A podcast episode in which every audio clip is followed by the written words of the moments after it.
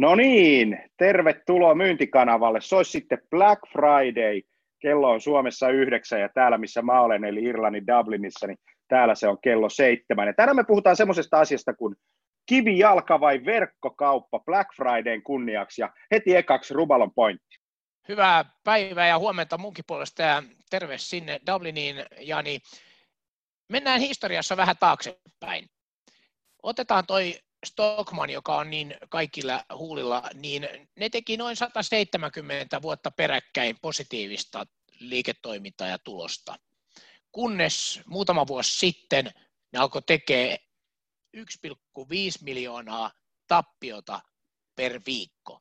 Ja 2014 pelastetaan Stokka Facebook-ryhmän, joka sai valtavan huomion, ja nythän viime viikolla kuultiin uutista, että Stockmann on kiinnittänyt kaikki kiinteistöönsä lainaa vastaan.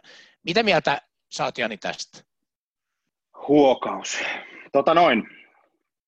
Suomessa kun me puhutaan verkkokaupasta ja kivijalasta, niin tämä on keinotekoinen yhdistelmä. Ei ole olemassa mitään, tämä on jakelukanava, missä tavaroita myydään, palveluita myydään ja näin päin pois. Se, mistä meidän pitäisi oikeasti ruveta puhumaan niin kuin asiakaskokemuksesta, joka on tämän päivän niin kuin suurempi systeemi. Ja ehkä tässä niin kuin tulee surullisen kuuluisaksi sellainen niin kuin asia, että tämmöiset generalistiliikkeet, kuten esimerkiksi Stockmann, niin on pienissä vaikeuksissa juuri tämän asiakaskokemuksen kanssa, että kun ei ole tämmöistä 365, 360 astetta tyyppistä niin kuin asiakaskokemusta, tai ehkä on, jos kysytään yrityksen sisältä, mutta kysytäänpäs asiakkailta, niin tuossa on niin kuin vastaus. Ja aika mielenkiintoista oli, että juuri tänään Hesarissa oli haastateltu S- ja K-ryhmän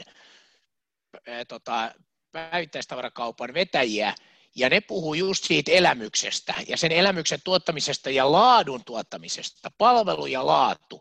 Mutta välillä musta tuntuu, että ne on kliseitä, niistä puhutaan, ja siinähän oli, että esimerkiksi S-ryhmä pyrkii nyt siihen enemmän halpuuttamisen niin kuin viestittämisen sijaan tuomaan rinnalle ainakin sen luksuspuolen hankkimalla Stockmannin herkun. Ja jotenkin musta tuntuu, että just niin kuin sä sanoit, niin esimerkiksi tämä halpuuttaminen, kun mä oon katsonut tätä Black Friday-mainontaa, koko suomalaista tapaa myydä ja markkinoida, niin tuntuu, että hinta on ainoa argumentti. Näet sä sitä vastaavaa siellä Dublinissa? Mikä sun näkemys on? Joo, Suomi on mielenkiintoinen markkina. Tämä on duopoli. Siis täällä on kaksi, S ja Kesko, ja sitten kun tänne tulee Lidli, nyt me puhutaan siis päivittäistavarakaupasta, niin hänen nimi on silloin, kun se tuli markkinoille, markkinahäirikkö, kun hän tulee meidän herrojen peliä tänne niin kuin pelaamaan. Ja sitten toinen asia on semmoinen, että Suomi on niin kuin kaksijakoinen niin kuin tuossa kaupan alalla, oikeastaan missä tahansa alalla. Meillä on niin kuin isot keskukset, ja sitten meillä on valtava määrä lääniä, jossa on oikeastaan se kauppa, jos mä ajatellaan sitä vähittäiskauppaa, niin se on Veikkaus, Arkioski, Alko, Kelan toimisto mä lasken siihen mukaan, koska ihmiset käy siellä, on paljon työttömyyttä, ja sitten siellä on K ja S yhdessä, ja sitten niin kuin, tämä on se kauppa-alue, kun mennään, niin siellä sitten loppupeleissä, kun sä rupeat miettimään, niin ei asiakaskokemuksella ole kauhean paljon merkitystä, koska sä et voi mennä minnekään muualle. Niin onhan tämä suomalainen niin kuin, yhteiskunta niin kuin hyvin mielenkiintoinen, meillä on iso maa, ja sitten meillä on hyvin vähän ihmisiä, niin kuin vähiten ihmisiä per neliökilometri koko Euroopassa. Niin silloin kun me puhutaan asiakaskokemuksesta, niin se realismi on kuitenkin se, että se hinta määrää tosi paljon, mutta sitten samanaikaisesti me ei päästä sen hinnan kanssa kilpailemaan, koska meillä ei ole niitä volyymeja kuin näillä isoilla jäteillä, jotka pystyy tulemaan ilman tai suurilla investoinneilla, mihin tämä kansa ei koskaan pysty. Täällä ei ole niin paljon rahaa. Jos mietitään finanssisektorilla, niin sielläkin on Suomessa kaksi isoa peluria, Nordea ja Osuuspankki, jolla on esimerkiksi asuntolainoista yhteensä, riippuu tilastoista vähän, mutta noin 60-70% asuntolainamarkkinasta, mikä on ihan mieletön markkinaosuus kahdella pelurilla.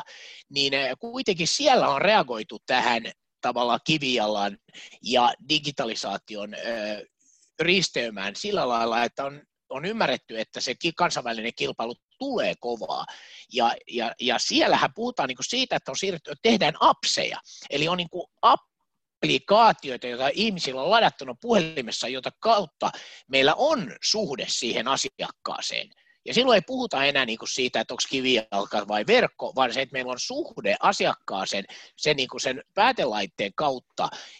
Ja mun mielestä näillä päivittäistavarafirmoilla on se ongelma, että ne edelleen puhuu niin kuin siitä, että joku kirjautuu verkkokauppaan tai joku tulee kivijalkaan. Mutta niitä puuttuu, kuinka monella on ladattuna Stockmannin appi esimerkiksi siellä puhelimessa. Kun taas niin kun nämä finanssitavaratalot, ne rakentaa sen ja kansainväliset tahot sen apin ympärille. Toi on ihan totta. Mulla on muuten Stockmannin appi, mutta en mä sitä mihinkään käytä, koska kun mä yritän sieltä jotakin hakea, niin en mä sieltä mitään löydä. Tämä asiakaskokemus on tosi, se ei riitä, että sulla on niin kuin applikaatio. Mä otan yhden tämmöisen esimerkin tuolta historiasta. Kun Ikea tuli Suomeen, niin silloin suomalaisella näillä huonekaluliikkeillä ja niiden johdolla, että puhuttiin Kauppalehdessä, Talouselämässä, kaikkien huulilla oli se, että kysymys, miten Ikea voi myydä niin halvalla hodareita? Se oli se niin kuin keskeinen niin kuin kysymys. Ja loppupeleissä, kun me ajatellaan sitä hodaria ja sitä, että perheet menee Ikeaan syömään lihapullia, jotka on siis pakasteesta ja semmoisessa jauhomössössä, niin joka on vielä kaiken lisäksi, ne on ihan ok makuisia systeemejä, ne on halpoja. Mutta se pointti ei ole nyt tässä se, vaan se pointti on siinä, että kun sä katsot sitä Ikean kassojen takaista kuviota, se on täynnä rasvaa, se on täynnä hiilihydraatteja ja se on täynnä sokeria. Näin. Ja sen nimi on palkinto. Siis kun sä tuot sun lapset ja sun perheen ja sä kävelet sen Ikean prosessin läpi, niin sitten sä olet siellä ja sit sä saat hyvän olon tunteen, sokeria, dopamiinia siitä kuviosta, että sä oot jaksanut tehdä siihen hintaan, johon sulla on niin kuin varaa, että se hinta ei ainakaan tule niin kuin kysymykseen. Et sä et voi joka asiasta ottaa katetta, mutta tämä on silloin historiassa, mutta olisi ollut myös aikaa tehdä jotakin vastaavaa tuolla huonekalukuviossa, mutta siellä on niin kuin sä sanoit, siellä on se hinta, joka merkitsee niin kuin valtavasti.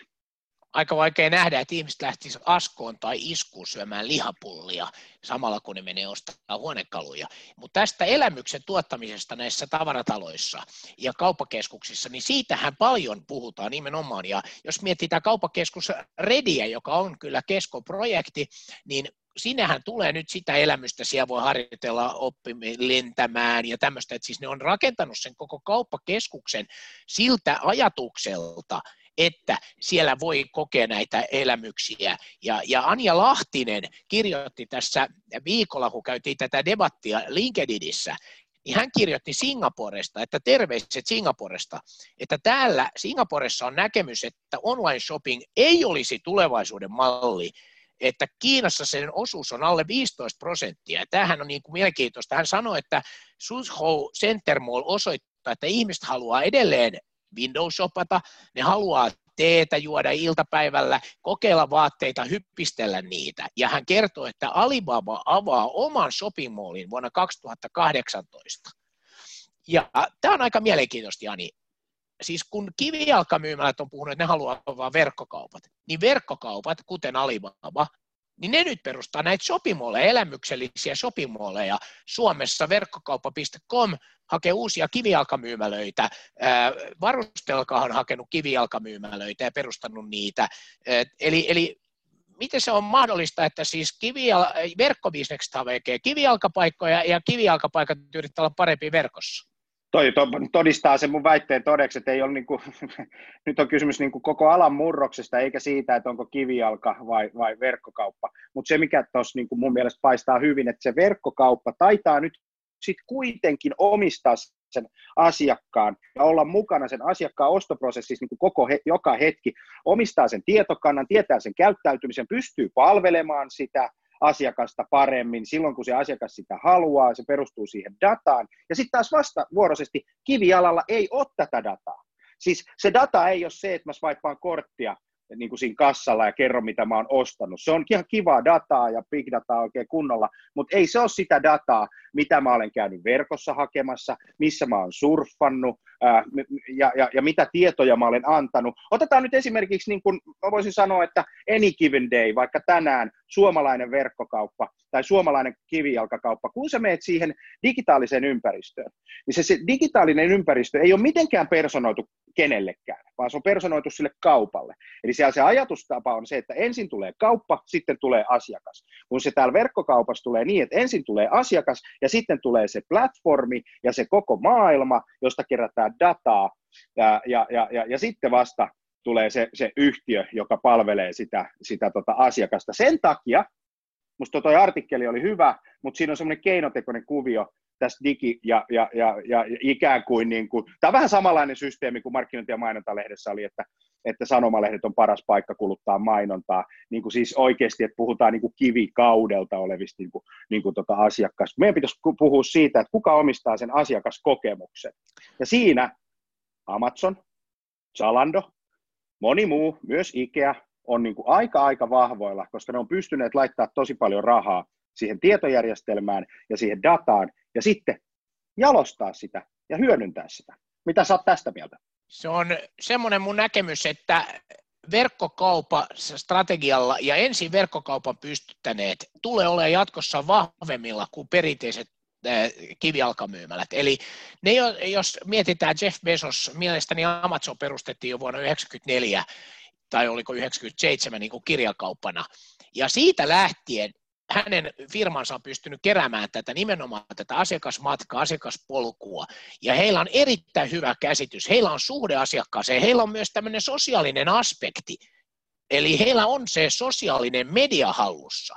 Nythän ei riitä vaan, että sulla on big data, mutta jos ei sulla ole mitään sosiaalista aspektia, sulla ei ole mitään suhdetta asiakkaisiin sosiaalisessa mediassa. Nyt näillä verkkokaupastrategialla aloittaneet yritykset, niillä on ollut alusta asti sosiaalinen aspekti ja tämä suhde asiakkaaseen. Ja sen takia mä uskon, että firmat, jotka tulee nyt sieltä digitaalisesta maailmasta ja ne siirtyy kivijalkaan, niin niillä on parempi tulevaisuus kuin perinteisillä kivijalkabisneksillä. Meillähän on Suomessa Musti ja Mirri on aika hyvä esimerkki semmoisesta firmasta, jolla on luontevasti suhde niihin lemmikkieläinten ostajiin. Ja ne on pystynyt yhdistämään tämän, että niillä on sekä että. Se on totta. Ja nyt jos me puhutaan niin kuin ihmisten kanssa, jotka tekee tätä työtä siellä niin kuin suomalaisessa kaupassa, niin heidän mielestään kaikki on niin kuin tosi loistavasti, ja se näkyy tuossa sosiaalisen median keskustelussa, kun siellä ihmiset kommentoidaan, kyllä me ollaan tehty, ollaan me. Se on niin kuin, ollaan niin kuin puolustuskannalla, kauhea defenssi niin kuin päällä. Ja sitten kaikki tutkimukset aina kertoo sen, että kun me mennään asiakkaalta kysymään, että kuinka paljon toi kauppa tuottaa sulle arvoa, niin se on aina matalampi se skore, kun kysytään sitten siltä kaupalta itseltä, että kuinka paljon sinä tuotat asiakkaalle arvoa, niin se on yleensä sitten korkeampi. Mutta hei, mulla on tässä mielenkiintoinen twiitti tässä mun iPadissa. Eilen mä bongasin tämmöisen twiitin tämmöiseltä kuin Krista Kauhaniemi, joka on siis K-ryhmällä, K-digitaalissa, ja heitti tämmöisen loistavan niin kuin twiitin. Ja tämä menee näin, että Jenkeissä Black Fridayn aikana Facebookin hinnat nousee pilviin. Suomessa ei vielä näy. Varasin just päivän kampanjan 5,25 CPM. Siis tämä kertoo mun mielestä niin kuin hyvin tätä tarinaa, että jos suomalaiset on yli 2 tuntia päivässä siellä, 2,1 miljoonaa, tänään on niin kuin aivan valtava päivä. Ja se mainonnan hinta on tota luokkaa, siis ihan piinatseja. Niin ja se johtuu siitä, että siellä ei ole kilpailua, koska sitten kun se kilpailu tulee, niin se mainonta nousee. Eli siis me ei olla siellä, tai nämä verkkokaupat kaikki, tai tämä iso porukka, ei ole välttämättä aina siellä niin kuin paikoissa, missä ihmiset sitten oikeasti viettää sitä aikaa kerääkseen dataa. Musta tämä oli niin kuin mielenkiintoinen ilmiö mä oon puhunut aikaisemminkin Facebookin mainoshinnottelusta, enkä mä sano, että Facebook on ratkaissut kaikkea, mutta on se nyt johonkin ratkaisu, jos ihmiset siellä viettää aikaansa. Toinen asia, mikä oli tällä viikolla hyvin tuotu esiin, on se, että jos firman liikevaihdosta alle 10% on verkkokauppa, niin sen firma tulee huolestua, eikö niin? Eli se tarkoittaa sitä, että sitä ei ole niin kuin riittävän hyvin organisoitu. Mä haluan ottaa tähän keskusteluun mukaan, niin kuin meillä oli Singaporesta, niin meillä oli Joonas Makkonen, joka vetää reaktoriliiketoimintaa Amerikoissa ja Pohjois-Amerikassa, niin hän kirjoitti tänne LinkedIniin niin, että pieniä ovat merkit kivialan elpymisestä Amerikassa. New Yorkissa Fifth Avenuella 30% retail-tilasta on tyhjillään. Eli tilanne on sama kuin lama-aikana. Hän kirjoittaa, että sama on Times Squareilla. Että joitakin kivoja uusia pikkuyrittämiä on, mutta ei mitään vanhaan skaalaan verrattavaa. Ja ennuste on hänen mukaansa, että seuraavan 5 vuoden aikana suljetaan 25% kaikista ostoskeskuksista Yhdysvalloissa. Miltä kuulostaa? Aika hurjia lukuja, ja Warren Buffetthan möi kaikki osakkeensa käytännössä kivijalkafirmoista, muun muassa Walmartin osakkeet. Times Squarella oli 2015-16 vuotta sitten maailman hienoin Toys R Us-kauppa, joka oli elämys. Mä muistan, kun Jurassic Park 3 tuli ja mä olin siellä. Ja siellä oli iso dinosaurus ja lapset oli kaikennäköisiä leikkikenttiä. Ja Toys R Us on konkurssissa. Eli tavallaan niin kuin, kyllä toi hintapaine. Ja sitten vielä kun se on niin kuin, tavallaan, että jos ajatellaan näitä Suomen Keskoja ja S-ryhmää ja tätä porukkaa, jolla on niin kuin ollut valta siihen. Niin kyllä se valta on valitettavasti kadonnut niin kuin tosi paljon niin kuin pois. Ja siihen, ja ne ei tiedä välttämättä, että mikä ihme niihin iskee. Voidaan syyttää Zalandoa, voidaan syyttää Amazonia, voidaan syyttää sitä, tätä, voidaan syyttää kiinalaisia, voidaan syyttää ihan mitä tahansa. Se on hallitsematon se kilpailu tällä hetkellä. Ja sitten Suomessa, kun se hinta on tosi niin kuin määräävä tekijä, ja monessa paikkaa onkin, että ihmiset hakee sitä halvinta vaihtoehtoa. Ja silloin ainoastaan sä voit kisata siinä, jos sulla on isot ostot, kun tuossa päivittäistavarapuolella, niin se business tehdään ostamalla. Täytyy muistaa, se ostotoiminto on siellä tärkein toiminto, ei se myyntitoiminto on niin tärkeä. Millä hinnalla sä ostat? Ja nyt jos tulee iso jätti, niin kuin Zalando rakentaa isoa varastoa ja Gigantilla on niin kuin suuret varastosysteemit, niin sä et pärjää siinä. Ja jos mä otan tähän yhden tämmöisen suomalaisen esimerkin suomalaisesta kalusteliikkeestä, keittiön pöytä, joka on ihan tavallinen suomalainen keittiön pöytä, löytyy todella, todella monesta kodista. Eli silloin kysyntää. Ja kun mä tilasin semmoisen verkkokaupasta Suomessa, niin se on 7 viikon toimitusaika. Ja sitten vastaavasti, niin jostain muualta mä saan se huomenna, sen vastaavan pöydän.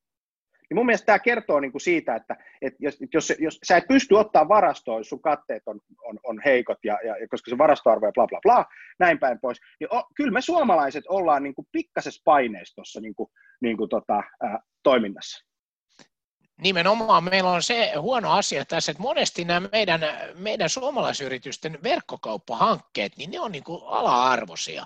Eli sitten kun lähdetään niihin, niin ne ei niinku teknisesti pysty vastaamaan siihen, ja nämä toimitusajat, mistä puhut, johtuu se sitten toiminnanohjausjärjestelmän toimimattomuudesta, tai johtuu se siitä, että meillä ei ole niitä keskusvarastoja täällä lähellä, mutta nämä toimitusajat on ihan järkyttävät, ja koko se prosessi usein verkkokaupasta ostaessa on paljon hankalampi kuin esimerkiksi, jos ostat keski-eurooppalaisesta verkkokaupasta. Mulla on yksi semmoinen esimerkki tuolta Ruotsista, semmoinen kuin Make-up Store. Ja monet ajattelee, että se on ruotsalainen, mutta itse asiassa sillä on suomalainen perustaja, mutta niillä on niin kuin pääkonttori Tukholmassa. Ja siellä on tehty sellainen, että niitä kivijalkamyymälöitä on tosi paljon, eli Make-up Store. Ja ne brändää itsensä niin, että niitä tuotteita testataan asiakkaan kasvoille ja tehdään demomeikkejä, eikä vaan myydä niin kuin ilman niin kuin pikameikkiä. Ja silloin ne saa henkilökohtaista palvelua näissä myymälöissä. En ole itse käynyt testaamassa, mutta tässä veljeni tytär raportoi juuri Tukholmasta, että siellä on myyjinä maskeeraajia. Eli vähän sama kuin me nähdään yliopiston apteekilla on farmaseutit, siis kivijalassa, mutta myös verkkoapteekissa, kun kirjaudut sinne, niin siellä on tämä farmaseutti myös siellä verkkoapteekissa, jolle pystyy tarjoamaan seamless saman asiakaskokemuksen kummassakin kanavassa.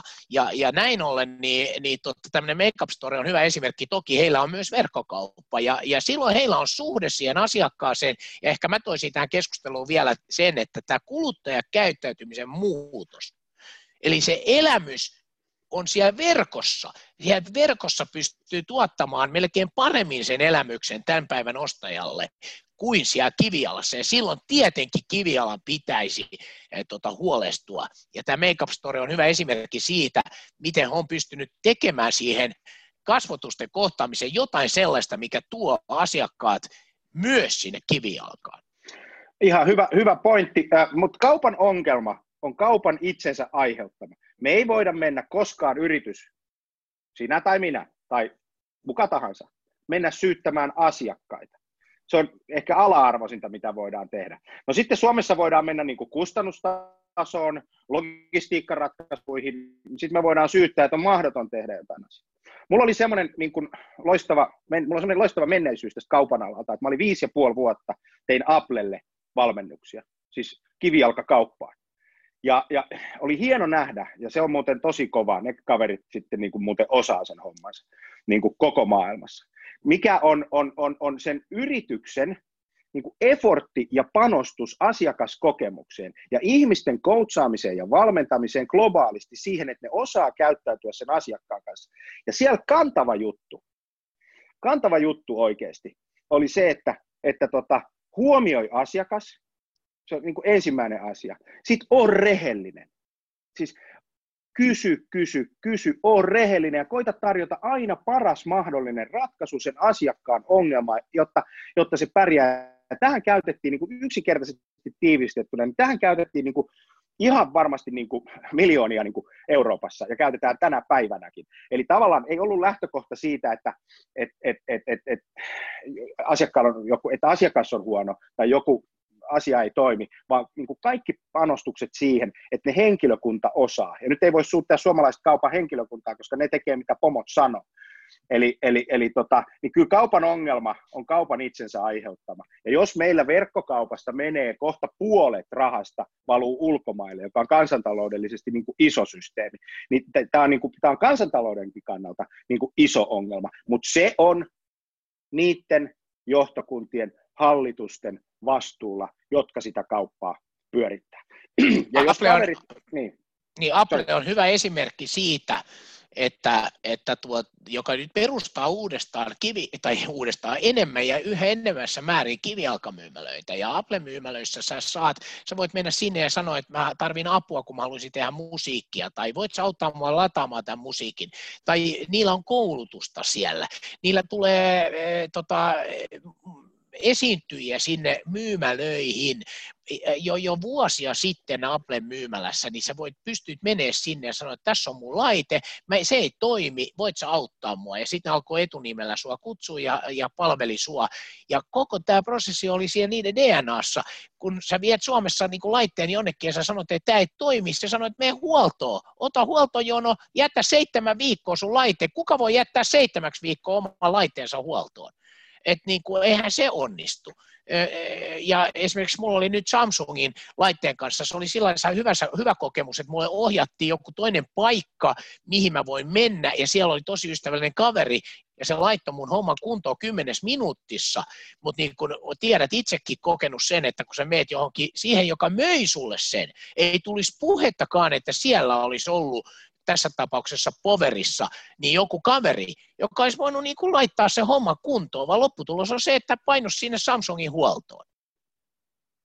Näin se menee. Mutta meillä on pieni maa, hei, oikeasti. Meillä on pieni maa, ja sitten me myydään niitä samoja tuotteita, mitä myy niin kovin moni muukin, niin sitten jos miettii, että miten mä niinku erilaistan itteni siitä, miten mä tuon sen asiakaskokemuksen, niin kyllä nämä niinku brändistoreet tällä hetkellä niinku kasvaa. Minusta niinku ihan loistava esimerkki täytyy sanoa, niinku Isossa Omenassa on tämmöinen vaatemerkki kuin SuperDry, Iso Omena Espoo, Matinkylä SuperDryn liike, menkääs katsomaan sinne, kuinka ammattitaitosta, kuinka hienosti hoidettu asiakaspalvelu, kuinka makea store, ja siellä on niin kuin kaikki asiat kunnossa. Ja nyt mä huomaan yhden semmoisen asian, että viimeisen sanotaan 1,5 vuoden aikana mun ostamista teepaidoista, niin 85% on SuperDryn teepaitoja, koska mulla on asiakaskokemus, mä meen sinne, ja ne kaverit osaa palvella, ja ne on muuten pirun hyviä myyjiä, kun ne myy sun mulle 3 kalsaritkin siinä vaiheessa, kun mä oon ostamassa yhtä teepaitaa, ja musta tuntuu niin kuin hyvältä se systeemi. Et kyllä toi niin kuin, tavallaan konsepti, asiakaskokemus, myyjien kouluttaminen, ja sitten se tavallaan yhtenäinen asiakaskokemus, niin kyllä siinä on niin kuin avain. Koska tässä on se ongelma ja riski, että jos on ainoaton alennuskuponki, -10, -20% kuponki, tunnin parkki, ilmainen parkki tai vaikka 2 tuntia, ja sitten se, että myyjät sanoo hei, niin jos siinä on sun 3 kilpailuvalttiis, niin valitettavasti se ei riitä. Ja tällä hetkellä tuntuu, että niitä kilpailutekijöitä haetaan tuolta. Ja sitten kuitenkin, eikö me tämän ohjelman aikana olla jo osoitettu se, että se elämyksen tuottaminen, se suhde asiakkaaseen, se olisi se ratkaisu. Ja kuitenkaan sitä sä et näe näissä perinteisissä kivijalkamyymälöissä Suomessa. Et näe, koska ne ei omista sitä asiakkaan online-matkaa, vaan sen online-matkan omistaa joku muu, ja se, joka omistaa sen, se saa dataa käyttäytymisestä, niistä mieltymyksistä, ja se pystyy personoimaan sitä omaa viestintää, tulemaan vielä niin kuin syvemmälle siihen asiakassuhteeseen ja palvelemaan niitä juttuja, niitä asiakkaita. Ja nyt jos ajatellaan, että katsotaan mainontaa, no okei, tämä päivä on niin kuin poikkeus, koska tämä on niin kuin hinta, osta, järisyttävät alennukset ja tällä tavalla. Niin kyllä minua pikkasen pistää silmää, että kun yritykset menee sitten, niin kuin tekee sitä mainontaa, niin siellä on aina tuote, hinta ja mistä sä voit ostaa. Okei? Jos me ajatellaan tätä kolminaisuutta siinä niin kuin viestinnässä, tuote, hinta, mistä sä voit ostaa. Se tuote on luultavasti sama kuin kaikilla muilla. No sit sä voit hinnalla erilaista, sä voit laittaa sen siis alemmas tai ylemmäs. Sekin on muuten erilaista. On nimittäin ihmisiä, jotka maksaa preemiota. Suomessa ei vaan niin hirveän paljon. Menee tuohon Louis Vuittonin liikkeeseen, kun se on täynnä tuossa Espalla, niin on olemassa ihmisiä, jotka maksaa preemiota. Eli se hinta voi olla ylempi siitä samasta tuotteesta, ja ihmiset on valmiit siitä maksaa, jos se kolmas asia on kunnossa, eli mistä sä sen ostat. Ja sitten se kysymys kuuluu, miksi minä ostaisin siitä paikasta sen tuotteen, jonka mä saan muualta, tolla hinnalla. Niin. Sieltä se löytyy. Mennäänkö me, Jani, meidän pointteihin? Mennään pointteihin. Eli mulla on se, että keskity siihen, että millainen on sun presenssi siellä sosiaalisessa mediassa, eikä pelkästään sosiaalisen mediakanavissa. Tämä ei ole kanavakysymys, vaan millainen on minun suhteeni sosiaalinen aspekti näihin asiakkaisiin. Ja se on jotain muuta kuin se tieto, mitä vain he ostavat. Mulla on tämmöinen asia, että huomioi sen asiakkaan koko ostoprosessi ja se asiakaskokemus koko sen ostoprosessin kanssa. Nimittäin jos ei se ole valmis ostaa tänään sun tuotetta tai sun palvelua sieltä kivijalasta tai verkosta, niin pidä huoli, että silloin kun se tarve tulee, niin hän on valmis sen tekemään. Ja hänellä pitää olla siis se merkitys siihen, eli ala palvelemaan sitä asiakkaita jollain muulla tavalla kuin sillä hinnalla. Ja mielellään sillä tavalla, joka on sille asiakkaalle merkityksellinen. Ja senhän sä muuten saat tietää siitä, että kun sä keräät sitä sun dataa sinne, että millaisia asiakasryhmiä sulla on, ja sitten teet niitä tekoja. Ja mun lisäpointti on tämä elämyksellisyyden tuottaminen. Ja tässä mielestäni tämän ohjelman aikana me annettiin esimerkkejä siitä, että minkälaisia elämyksiä on se sitten kauppakeskus tai joku muu vastaava, niin millaisia ne elämykset pitää olla. Ja näitä esimerkkejä löytyy Singaporesta, Yhdysvalloista, joissa on onnistuttu ja mielenkiinnolla kannattaa seurata, mitä Alibaba tekee 2018. Kyllä, ja mitä Amazon tekee ruokakaupassa 2018-2019, se on nimittäin mielenkiintoinen juttu. Mä odotan sitä, että mä pääsen kauppaan ja lähtee sieltä pois maksamatta, siis käyttämättä käteistä rahaa kassan kautta, jonottamatta. Se on nimittäin mielenkiintoinen juttu. Mä oon muuten ruvennut käyttämään noita itsepalvelukassoja. Se on semmoinen huomaa itsekäyttäytymisestä, että se on niin kuin parempaa, jos mä käyn Ikeassa, niin mä menen itsepalvelukassan kautta, koska se on mulle helpompaa ja nopeampaa. I can do it myself. Eli lopputulos on se, että me olemme itsepalvelukansaa, eli meitä ei tarvitse palvella. Jani, tehdäänkö testi, kumpi voitti tämän jakson, eli lasketat 3 ja sitten lähtee. 1, 2, 3. Ja kivi voittaa sakset, eli olet onnellinen voittaja tässä jaksossa. Loistava, kiitos Ruba. Mä lähden kaitsemaan meidän 19 asiakasta HubSpotin pääkonttorille täällä Dublinissa ja we'll see. Cool down ihan kohta. Moikka, hauskaa perjantaita. Keep on shopping.